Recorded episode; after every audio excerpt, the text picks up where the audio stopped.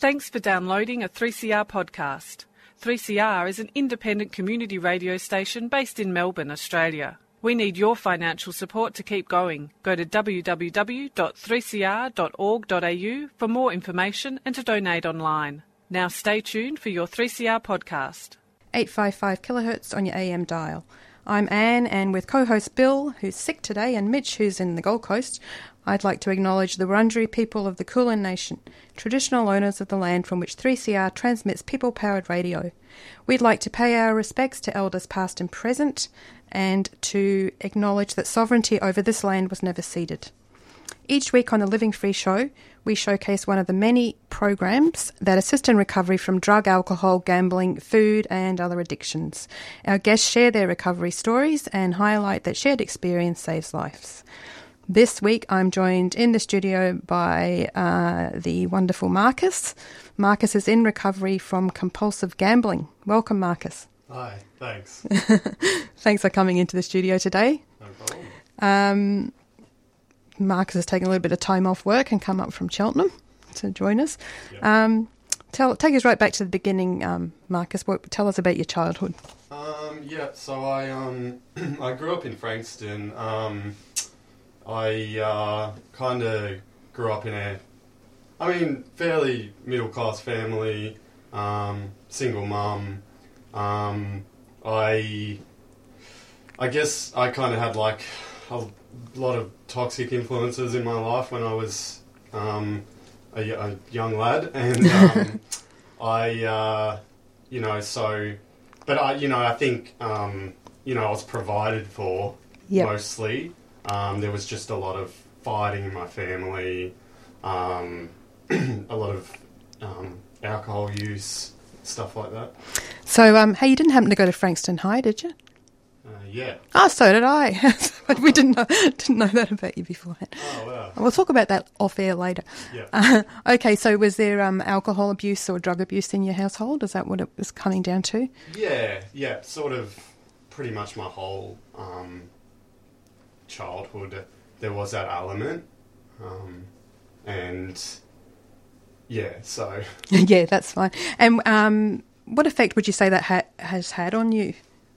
um, I think being around it a lot when I was a kid, um, I sort of these were my role models. Yes. So um, I think having that around me uh, as a kid um, sort of really influenced my perception of what it, what being adult being an adult was about. Mm-hmm. Um, you know what I thought was normal. Yep. Um, yeah, so um, I think it played a big part in you know my perception of things. Mm-hmm.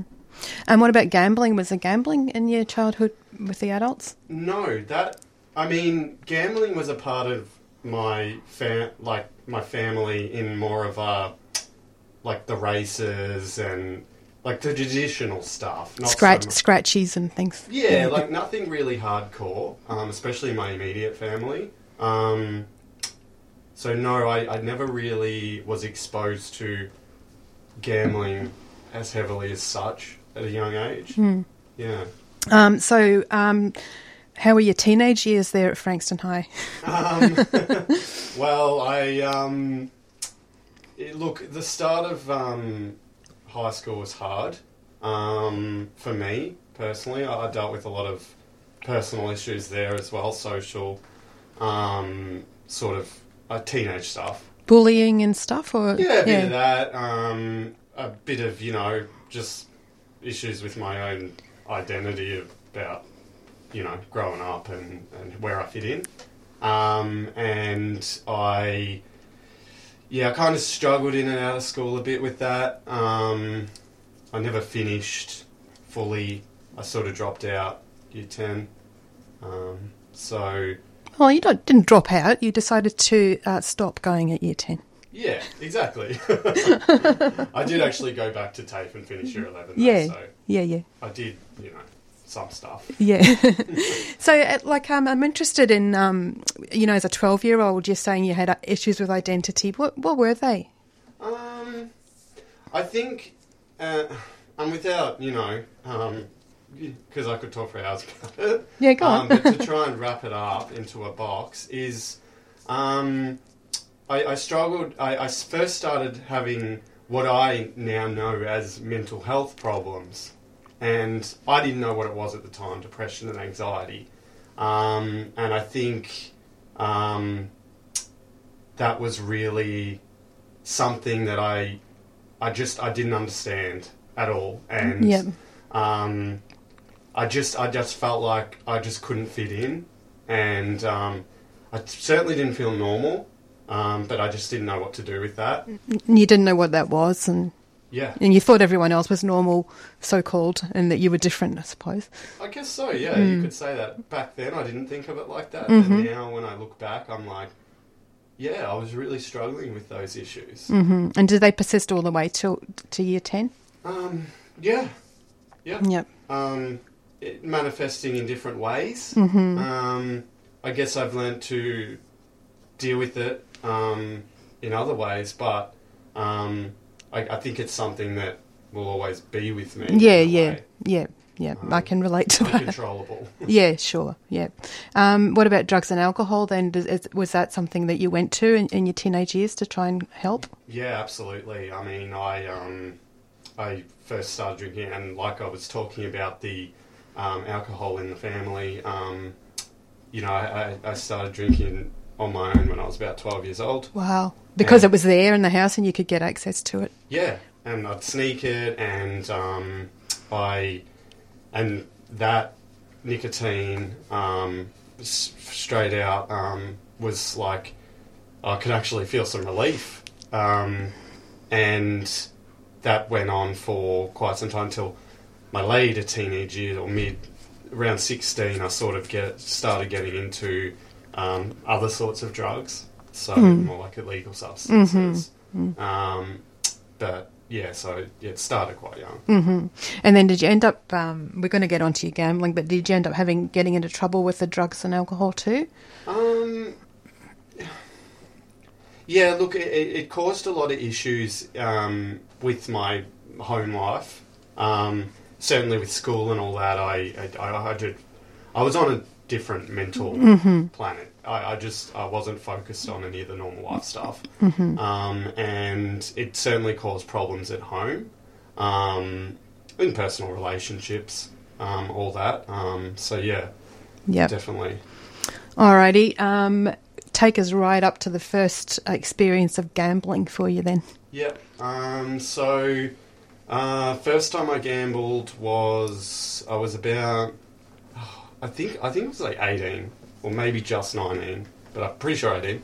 Um, I um I went with someone and to uh, pokies venue, and um, I didn't really understand about it, but they said you know like this is how you play.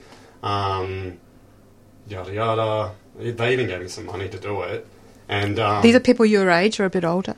um my age, Yeah. pretty much, yeah. And um, I had really had no interest in it until I saw how it worked, and then I saw you could actually win money on them, Yeah. and I was like, oh my god, like where has this been? Like, this is just amazing. Like it's a free way to make money. like that's Yeah. that was my thing. It was a delusion, but Well, it was exactly. ignorance, wasn't it? How would you know? How would Well, you, didn't know anything about it? I it? mean, like you might have heard something about gambling is addictive, but I mean, like I had no idea. I was eighteen. Yeah. I was just like, wow, this is great. Like when I first tried the alcohol, Yeah. Yeah. you know, same thing. So Did you love the gambling more? Did you fall in love with that easier than with the alcohol and the drugs? absolutely, Uh-huh. it was like an instant. It was almost like an instant relief of where has this been all my life. Wow. Rather than, um, you know, this is great and I just need more of it. It was like, this is what I've been missing out on. This is a solution. very intense. It, first time I felt outside of my head properly without really thinking about anything else, and I'd never known that that was really like except when I was on drugs and alcohol. Yeah. So, Wow. but I didn't have to put anything in my body. Yes. So it felt it felt like it was less uh, Like it dangerous. was free, yeah, like Yeah. it was a free, and it's far from. but it, uh, yeah, it almost felt like, oh well, there's no consequences. Yeah. You know, there's no hangover. There's no Yeah. calling people up the next day apologising for what I'd done. That what- did come, but yeah. Yeah, that's right. So, what did you do the next morning? Um, so I was pretty much back there, uh, tail wagging for the doors to open the next morning. I, it was just like I said, it was just an instant like this is what I want to do, this is where I want to be, and it, it's going to work out for me. Um, straight back there. And still, still no sense that this could be dangerous. Um, no, because I was just following that that high, that like uh, I won't say following my heart because I guess it wasn't really my heart, but it felt like at the time like this is what I want to do. It makes me happy. Mm-hmm. Um, and you know, being an addict, I'm just so susceptible to following anything that gives me that high. Um, so, you're 19. How how long did you get out of that? Do you think before it started to not be so much fun? It was very quick actually for me. Wow. So, I mean, just apart from the, the honeymoon period, I guess you'd say, um, between actually starting and realizing that this is a real problem, I'm probably talking only about three to six months Wow. because we'll get into it, but the the financial problems, Ah. the time, everything, it just kind of started taking that real quick. And since you've been in um, Gamblers Anonymous, is that is that quick? Is that normal for some people in in GA? Um, it it just varies. Like it, it can really depend. Like I mean, you get people coming in that have been gambling for fifty years. People that come in that have been gambling for a year. I hadn't been gambling all that long when I first started going to meetings, um, but um, and we say you know it's kind of progressive and and destructive. Um, but I I guess um, yeah I have met people. Um, that it does take hold of them really quick, and it will happen when they're young, and they'll just follow that. So I believe I was the same. I just sort of got into recovery a little bit earlier than some of these people who might have come later.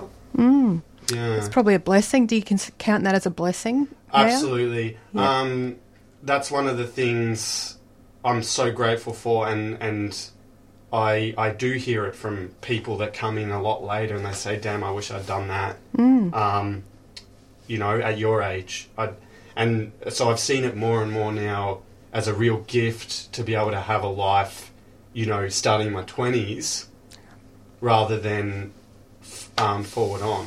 Um, so, yeah. Yeah, absolutely. Um, how did you find out about GA then? Um, I was actually in a rehab, um, and at that time, I was I was in a rehab for um, drug and alcohol addiction, but gambling was a very big part of my addiction at that point. To the point where I was I was leaving the rehab during the day to go Yeah. to venues, which was against the policy there, but I just loved it. And you weren't going out to get a drink or to to get drugs. You were just going out to gamble. Absolutely, Well, isn't that interesting? Yeah. Oh well, I there's no tests. It's great anyway. like I don't need anything else. And um, yeah, so I um, I uh, yeah I was in a rehab and I saw um, a GA meeting thing on the wall and I and, and I knew it was an issue at that point. And I said, you know, I want to go to this meeting, and um, I went with a few people. Um, so yeah, that was the first time I went. Um, that was probably when I was about 21, 22. So a few years after I'd started gambling. Yeah. All right, we'll come back to that part of your story after Yeah. a little break. Okay, cool. Okay. Thanks. There are many ways that you can keep up to date with 3CR news, events, and programs. With Facebook stripping content, it's a timely reminder to focus on the communication channels and platforms that the community controls. The 3CR website is a great spot to catch all your shows via audio on demand or scroll through our range of podcasts. It's also where you can sign up to our monthly newsletter, buy yourself a new t shirt, or check out archival audio from past broadcasts. Of course, we're also on Twitter at 3CR and Instagram at 3CR Melbourne. But don't forget our mighty AM band. Catch us anytime on 855 AM. Keep in touch. 3cr.org.au.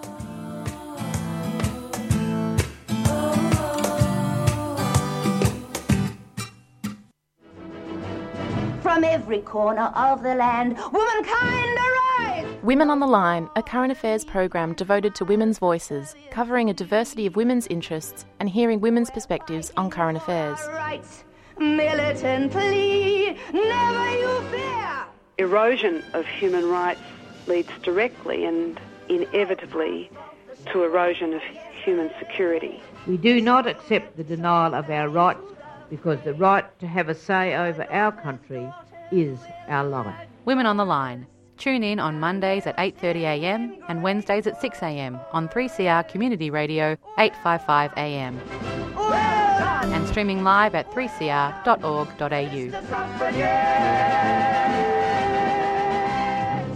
You're listening to a 3CR podcast.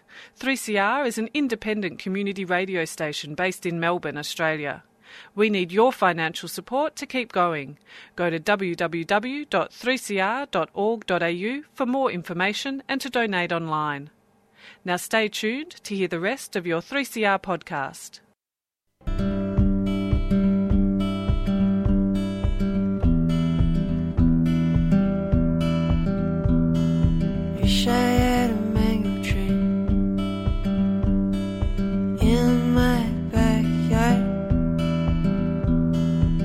Standing next to me. Take the picture. It's from her lips I heard her say.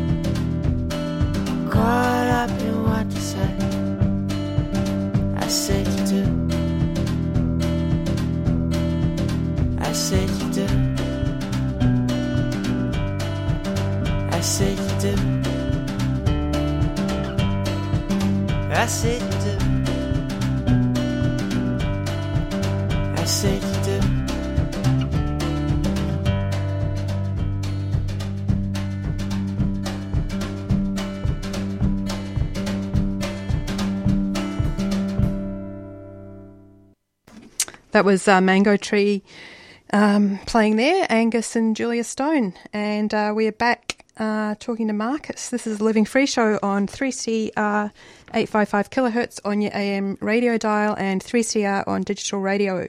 If you would like to listen to one of our many podcasts, then you can find us on your preferred podcast platform or just Google 3CR Living Free and check out our website. You can also contact excuse me, contact us via phone, email or Twitter. I'm talking today with Marcus, who has lived experience of gambling addiction and is now in recovery with the help of Gamblers Anonymous. So, um, before the break, Marcus was you were telling us that you were in rehab um, for drugs and alcohol, and you were sneaking out or going out not to get drugs and alcohol, but to gamble. Uh, so, t- tell us that's part of the story now. How did that all end up? Um, so yeah, like I said, I was um, seeking out to go to gambling venues. Um, I'd um, and like I knew it was a real problem then, and um, I guess I was treating the um, drugs and alcohol, but I wasn't really trying to treat the gambling, or like didn't know how to.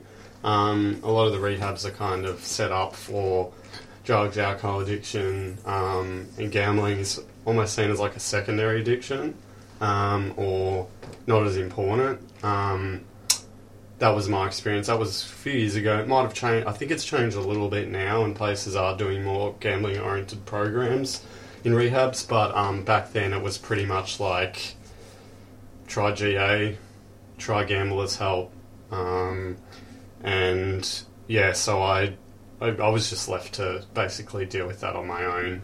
Um, and and I did I did try seeking help um, from various rehabs, um, gamblers help, um, and I couldn't really get. Besides really expensive private clinics, there wasn't much help other than like GA. So, So, what do they offer in Gamblers Help? I've often wondered about that.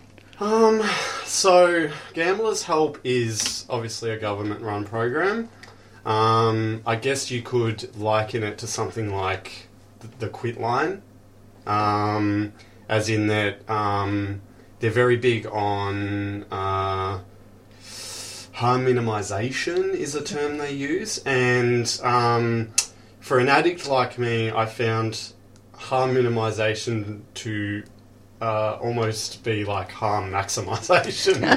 um, for me, it wasn't something that, um, and I can't speak for other compulsive gamblers, but for me, it wasn't something that um, worked. It just didn't work. Um, I- you know, they suggest to me instead of going to the pokies, go to um, the TAB and put a small bet on. And, you know, I'd be in the car on the phone to them going, yeah, okay, that sounds great. I'm going to go try it right now. Of course. you know what I mean? Or whatever you say. If I can keep gambling, even better. What, how, what that it makes me a little bit annoyed to kind of hear that. What, what, what do you think the people are missing out? The professionals are missing out there. What are they not understanding? Um, I think it's the lived experience. Probably is the biggest thing. I mean, what you get in these kind of places, rehabs too, is a lot of um, highly trained professionals that don't understand the lived experience and they don't really understand compulsive addictions beyond what they've learnt in textbooks, literature, and maybe their um, clinical experience as, as working.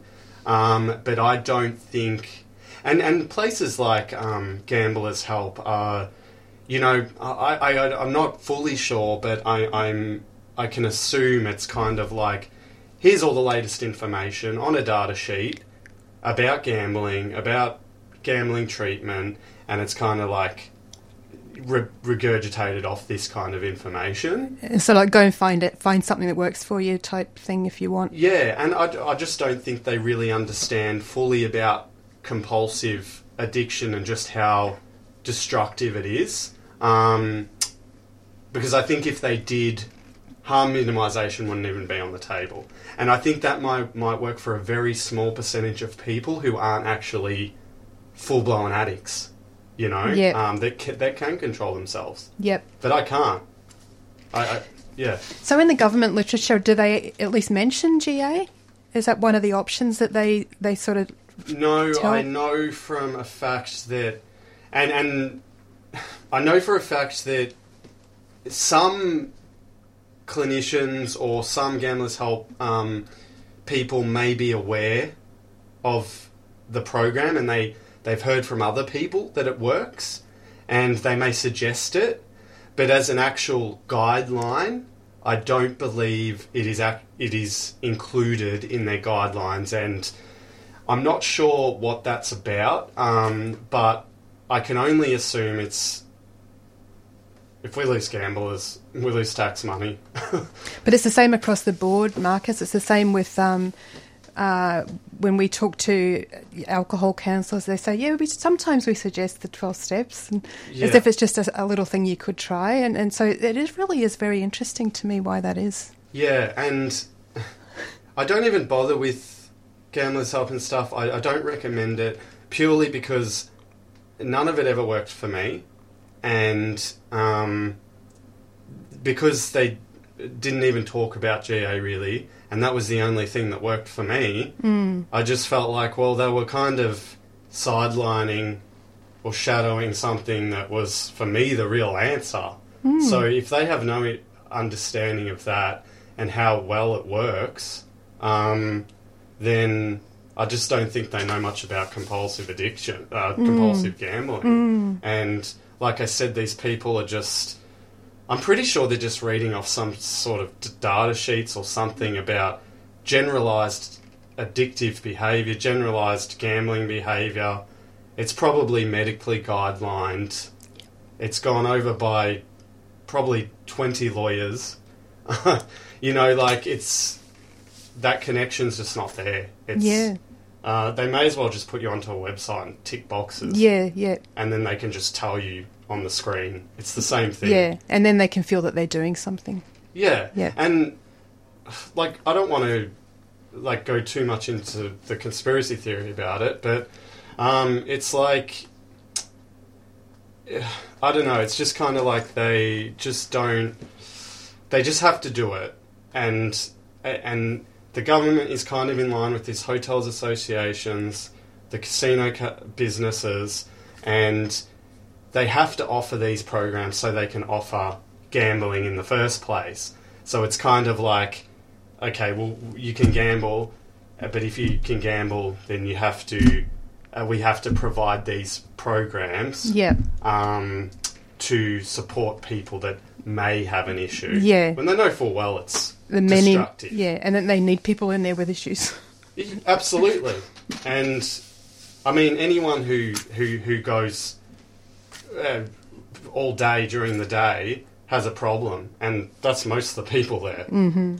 You know, so Um, I was thinking what you were talking about earlier, how in the rehab places gambling is seen as a sort of a third class addiction or something. It's not the main one, and I'm I'm thinking, well, it's not as you say, it's not a substance, Mm. and so if you're medically trained, you're prone to look for, uh, you know, the the chemical thing that Yeah. you're putting into your body. So you can't imagine that gambling could be uh, in the same um, league. that's right. It's like I think uh, the the kind of general understanding of it is it's well, you're not putting a chemical in your body, so it should be quite easy to stop, Uh huh. and that's about it. Yeah. Um, what they don't, well, I think they do understand. I mean, there's a lot of information on Yeah, there is. And it, it wouldn't take much scratching to uncover all that information. There's a lot of studies done on gambling and the addictive nature of it. And um, the way it works on your brain is, is just like any other drug. So there is a chemical change. Exactly. It's just not through. It's through a s- stimuli like playing game, and it, and it actually. I've done a little bit of research, and I don't want to get too much about into the controversy about outside issues. No, get into it. Um, yeah, but and like in GA, we say we have no opinion on Yeah. outside issues, so Yeah. I don't want to align what I'm saying here Yes, with. with GA. This is not the opinion of GA. yeah, this is not the opinion That's of GA, and I just want to be clear on that. Well, that- Um, this is this is more my personal story and what I yeah, think. listen, we're going to get back to your personal story because that's a really important point that you're making there. And I just Yeah. want to put that out to everyone. Uh, GA has got no opinion on outside issues, including the polit- the politics and economics around uh, gambling venues. Yes, that's right. Okay. Um, yeah. So Yeah. I um, yeah, I d- like it just um, yeah. Yep, yep. Good, that's great. Thanks for saying that. Thanks for uh, changing the direction there for us, Marcus. Right. all right, so take us to your first GA meeting. Uh, tell us all about that. Set the scene. Um, okay, so my first GA meeting was, like I said, I was in the rehab and I got taken. Well, I went with a few other people. I wanted to go. I wanted to see what it was like.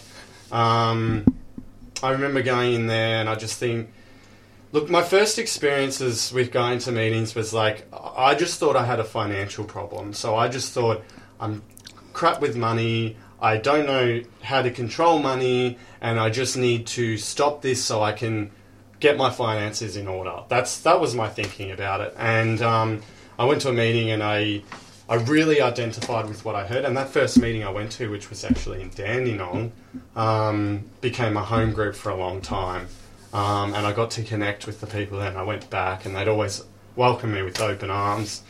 Um, and yeah, so I remember it was very intimidating too. I um, back then I was very self conscious, so I just thought they thought I was just some kid who had no idea about gambling and you know losing a house, losing a wife. Oh, they were the losing real men. Yeah. Yeah, and and I, I didn't realize it till later, but they were completely accepting me because they totally understood Yes. what it's like. Doesn't matter how old you are. But I was so in my own head at that point that I just felt like I didn't fit in, really, even though I knew that I was a compulsive gambler. Um, so, yeah, I'm glad I kind of stuck that out and per- persisted. Mm. Yeah. Uh, and and what what made you get through that? Why did you keep coming back? Um, I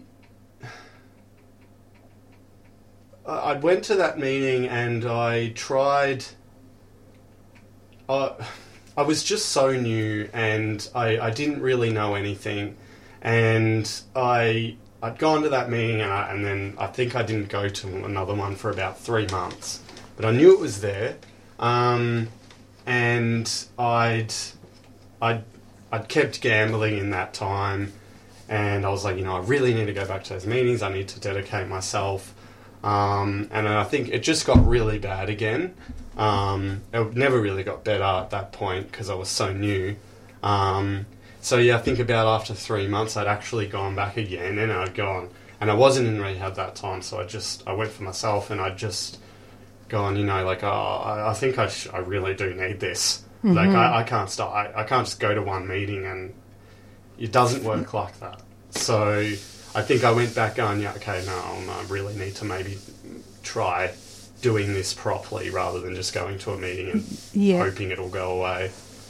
And just to backtrack a bit, what would you say? With uh, how bad did it get in terms of your finances and your relationship with other people and, and your relationship with yourself? What was your What was your darkest moment? Um, look, I I can say it was the worst time of my life gambling. Um, I'd been through a lot uh, as a kid, teenager. Um, uh, as I turned to the gambling, I'd um, I'd it just it, I, the best way I can describe it in nutshell is it completely ruined my life, and um, I'd pretty much do anything to gamble. So if you can imagine the desperation of, let's say you needed it, like you needed air, you would do anything, right? That's how I felt. And I felt like I needed it more than air. Because if I was just breathing and not gambling, well, I wasn't happy. Mm-hmm. But if I was gambling, Mhm. I was happy. Um, so if you can imagine that kind of desperation, you Mm. can kind of imagine the things I did. Mhm. And um, So you've done things you were ashamed of because of the gambling. absolutely. Yep. The things it did to my head, Mhm. the things it did to, uh, yeah, so the external stuff, the financials, the, I, I, I'd completely, um, I don't know how to say it without swearing. um, I'd completely screwed over um, very good friends, Yeah. family. I missed so many events. I borrowed so much money from people that I could never pay back, that I couldn't pay back at the time. I've since reconciled all of that. Um, and I'd, um, I was homeless. I was living out of my car. Um, I was sleeping outside the Dandenong basketball courts in my car with absolutely no petrol, so I had to turn the car off and turn it back on every hour just to keep warm. Like it was Mhm. one of the, it was just the darkest period in my life Mhm. because it it wasn't just like I had no money for somewhere to stay. It's like I'd screwed over everyone Yeah. who would even help me out. Yep. So it was like it just stripped me Yep. completely bare, and I was just holding on to the last few things I had. Yep. You know. Mhm. Yep. All right. So let's get back to that meeting then. I can under- I understand now. I think why you wanted to keep, you knew why you had to keep going back to those meetings, even Yeah. though you f- didn't feel that you belonged. Yeah. So can you tell us the story then? Tell us your whole story then about how you came to belong, and then how you came to start to work the program. Yeah, um, I think coming to belong in the program was um, sort of like a a process of learning the hard way. So um, I was very in and out for the first few years. Like I said, I went went to that first meeting. I came back after three months, and then I think I stayed for like thirty days, and then I'd gotten thirty days up, and you got to remember, like I'm so new to recovery. It's just I don't really get it, and I just I didn't understand it was a long term maintenance program. And what I'd done was I'd, I'd done there for 30 days. I felt great. Things were starting to look up. People starting to trust me again more. And I would um, drop off, and then I would go back to gambling every time I did that. But as I went back, every time I went back, I sort of realised that I'd learnt a little bit more, and I could go longer without gambling. And I, we call it sometimes like peeling back layers of the onion. And I kind of had every time I came back, I was just a little bit more bruised. I, I, I was, and it's hard to describe, but like the desperation gets worse because you know there's a solution, and if you're uh-huh. not doing that, it's kind of like well, you're just out there. You know the solution. It, it we call it ruins your gambling in a way. it takes it takes the, the enjoyment out of it. Pretty much because you know it's not your solution anymore. Yes. So I was very much stuck in, I call it purgatory. Yeah. Um, yep. And that by no means is a religious thing. I'm just saying. No, it's the best word for, to Yeah, describe what you just, experienced. Uh, how I'm but, but felt between. Yeah. Um, sort of, you know, freedom and insanity. Mhm. Um, and I think it just took that kind of back and forth to kind of go through the mincer enough to go, okay, I'm just done with this and I need freedom. Like, I need pure freedom now. Mhm. I'm done with it. If, if I don't do something crazy, um, like as if I don't take this really seriously, this is never going to stop. And I, I Mm. realised that. Um, Mm.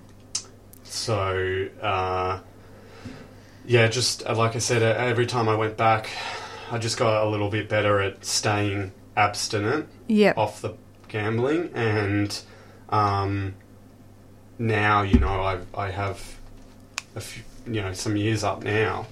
And, um, but I never say never. I try not to get too um, cocky about my recovery, as in the the you know the worst things can happen to the best of us. Yep. And self knowledge can only take you so far. Yep. Whereas I really need to focus on my program consistently to stay off gambling. We're going to come back and hear how you do that. Yeah. Um, we'll just play another song by An- uh, Angus and Julia Stone, and this one is called Wasted, which is, I don't know if that's an appropriate sort of title for this Living Free show, but there it is. That's what we're playing. Wasted. Uh, so you've got another three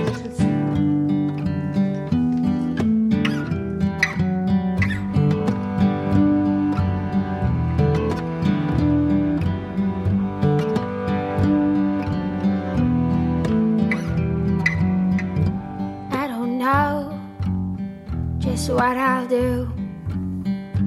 Every time you walk into the room, oh, my head is spinning round, and I can't see clearly right now. I'm wasted.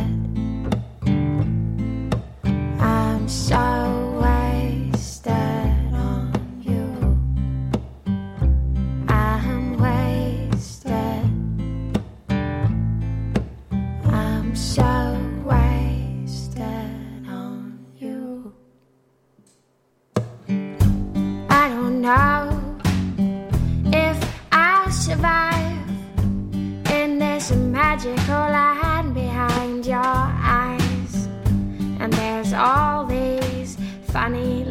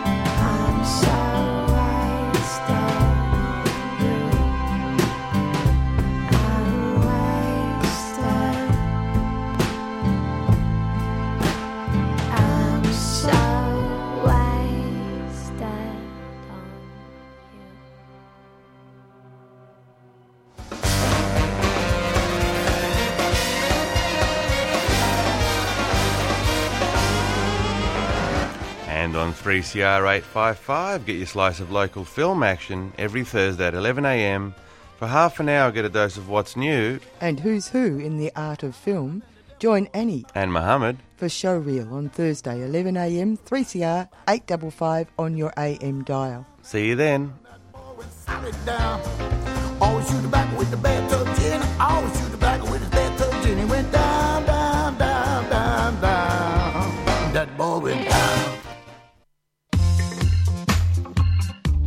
Did you know that 3CR received its community radio license in 1976? Our application was successful because of our diverse and engaged community membership. Subscribers are at the heart of our station, and we really need you to be active and paid up in 2023. Become a 3CR subscriber today. Call 039419 8377 or subscribe online at 3cr.org.au forward slash subscribe.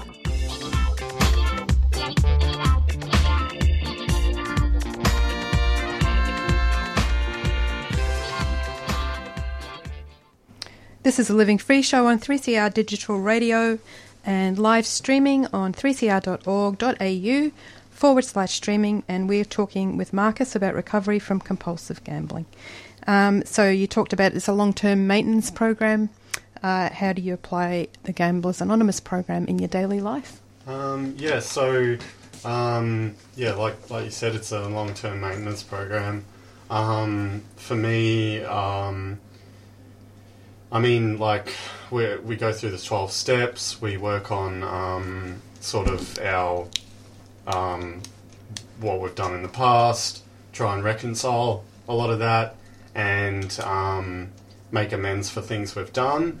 Um, work on our character defects. So, um, you know, I had to really get down to a lot of my behaviours and character defects, um, and uh, through that, you sort of then go on to sort of like a maintenance part of the steps, which is um, continuing to um, always say continue to take personal inventory, and when we're wrong, promptly admitted it. So um, for me, that's like um, it's it's just about doing like the next right thing. So um, you know, trying not to make you know resentments in my life, um, trying to um, I guess be open minded, honest um, is a really big part of it.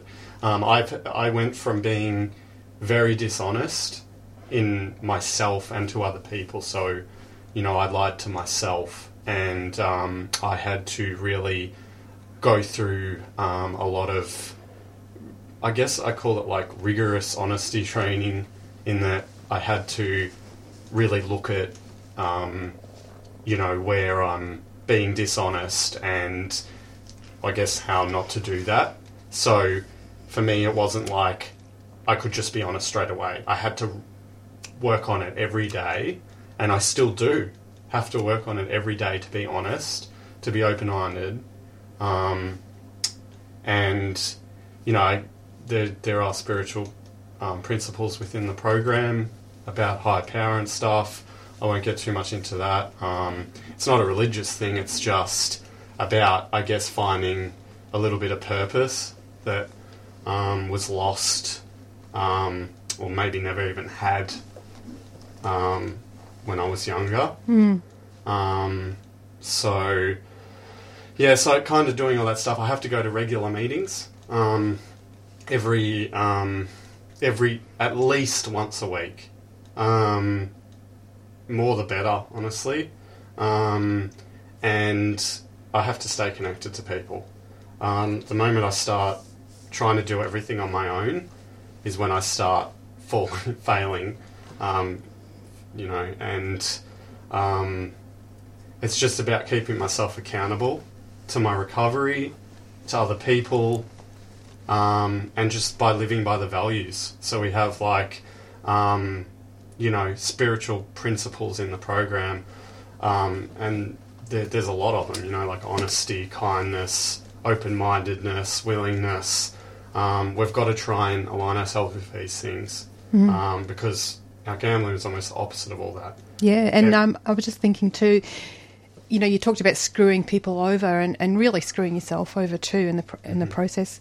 Uh, and this is almost like undo unscrewing, isn't it? It's almost like you, That's right. Yeah, not you're doing the opposite of screwing people over. It's like and trying to take a shattered egg and put it back together, right? right. Yeah, yeah. Um, or I also liken it to kind of um, being reborn in a way. Mm. So I had to just kind of start again as a new person Yep. and learn my values from the ground up. Yep.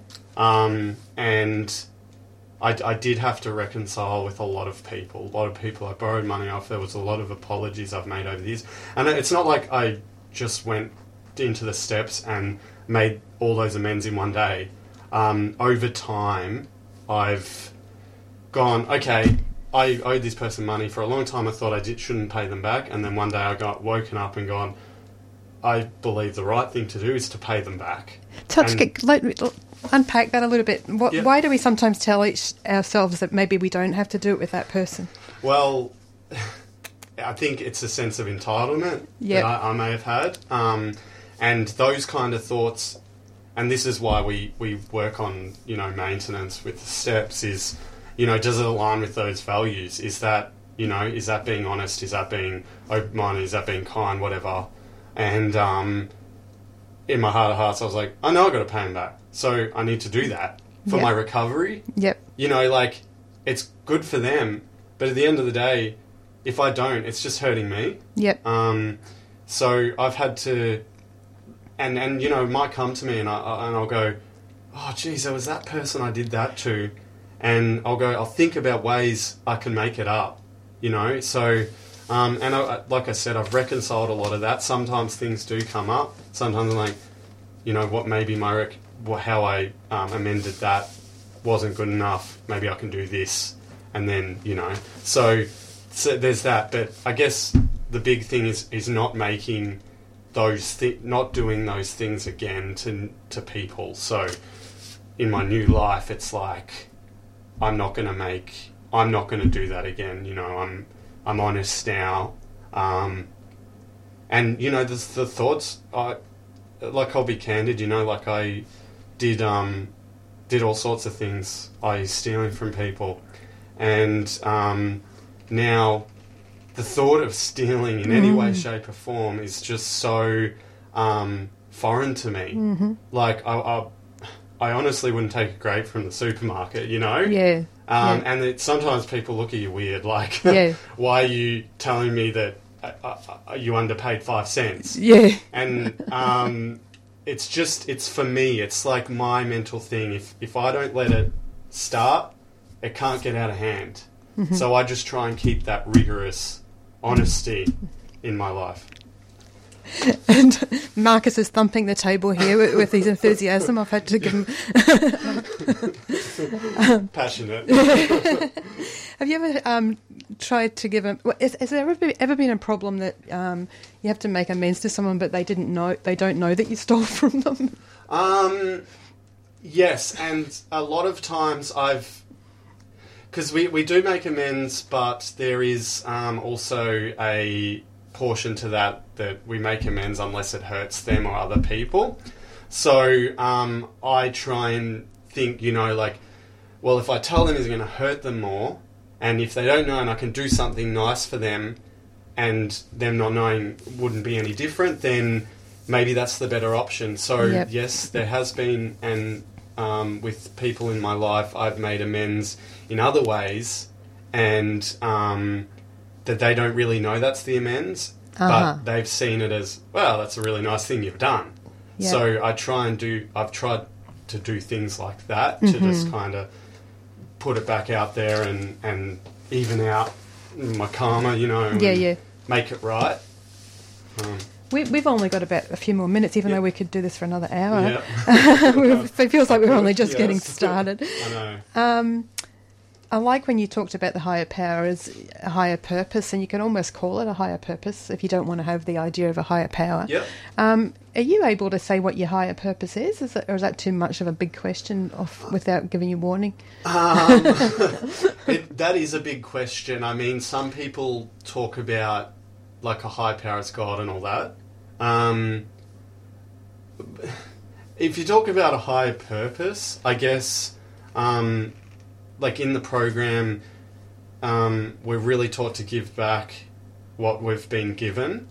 Um, so I think at, at the root of my recovery is about, and in this maintenance, and step 12 is about, um, you know, um, carrying the message to the, to the, um, get, you know, the gambler who still suffers. And that's what you're doing right now, isn't it? And that's what I need to focus on, and um, that's where I think a lot of this purpose with my recovery and everything, um, you know, I, I need to kind of act, take that action for my recovery to help other people, you know, and um, that whether that's listening, talking to other gamblers, um, meeting people who are coming into meetings, staying in contact, sponsoring people, Yep. um, sharing literature, um, doing stuff like this um, is is important um, for me and for them. It's how it works. So, for the last minute, would you just uh, speak directly to that suffering gambler that might be listening right Um, yeah, look, I think if you're listening and you're a struggling gambler, you've never been to meetings, you've never sought help, um, it's it's feels impossible. Um, and I definitely felt like that. I felt like I couldn't get out of it. Um, but uh, you know, I just tried and um, you know, I, I, I, I, and I tried everything, and you may have tried other things to stop, and it may not have worked. And for me, you know, getting to meetings was when I really started to notice, you know, I could actually change um, and make a difference. So um, it is really hard, and it, and it, and the gambling just grabs you like nothing else. And I know that feeling. It's like a bear hug you just can't get out of, and it can envelop you. Um, but I just want to say, I felt this way, and I know another compulsive gambler feel the way that I just um, I felt like there was no way out, and um, that's the kind of desperation I came to GA with, and I just want to say that that you don't have to feel like you're ever going to be like this way forever. There is a way out. So, um, and I wish I heard that, and I didn't really hear that at the start. And um, if I went back, I would tell myself that because I know how desperate that feeling is. So Mhm. I just wanted to share that. Mhm. Thank you so much for that, Marcus, and for everything you've talked about today. Yeah. It's been a pleasure. No worries. Thank you. You too. Um, so that is all we've got time for. I'm just going to put my glasses on here because I can't even read what I've written here. Um, it is all we've got time for. So um, I'd like to thank Marcus again for sharing his experience with us today. Thanks, Marcus. No, you're welcome. Thank you. My pleasure. And if there is anyone out here that heard that powerful message at the end, there is hope. Even if you if you're lapsing or any uh, the depth of despair over this, there is hope. If you would like to find out more about Gamblers Anonymous, then you can phone them in Victoria on 03 9696 6108 or go online at gaaustralia.org.au for more information on recovery from compulsive gambling. There are meetings listed on the website at um, uh, at gaaustralia.org.au. Um, and have you got hybrid meetings uh, uh, and and Zoom meetings? Was it all face to face? There are some Zoom meetings. Uh, was a lot more um, more of a thing in, in the COVID pandemic. Sure. Um, but um, I, I believe there are a few Zoom meetings, and there's also, if you do some googling, there's um, Yeah. some online overseas. Yes. There's quite a few as well. I think it's gamblersinrecovery.org. Yes. So um, there are ways to find meetings. Sure. If you can't get to a physical meeting. Sure. Okay. So do googling. um, I hope you'll be able to join us again next week when we'll be talking. Bill will be talking with Greg, a member of Alcoholics Anonymous, about the impact of alcoholism on his life and the benefits of recovery. Coming up next, we have Balamwa, the Spirit of Wa, hosted by Uncle Taljum Choco Edwards. Join Uncle Choco on a journey of belonging and movement through sing-alongs and yarns. Thanks for listening. Stay safe and stay tuned now for more Radical Radio on 3CR.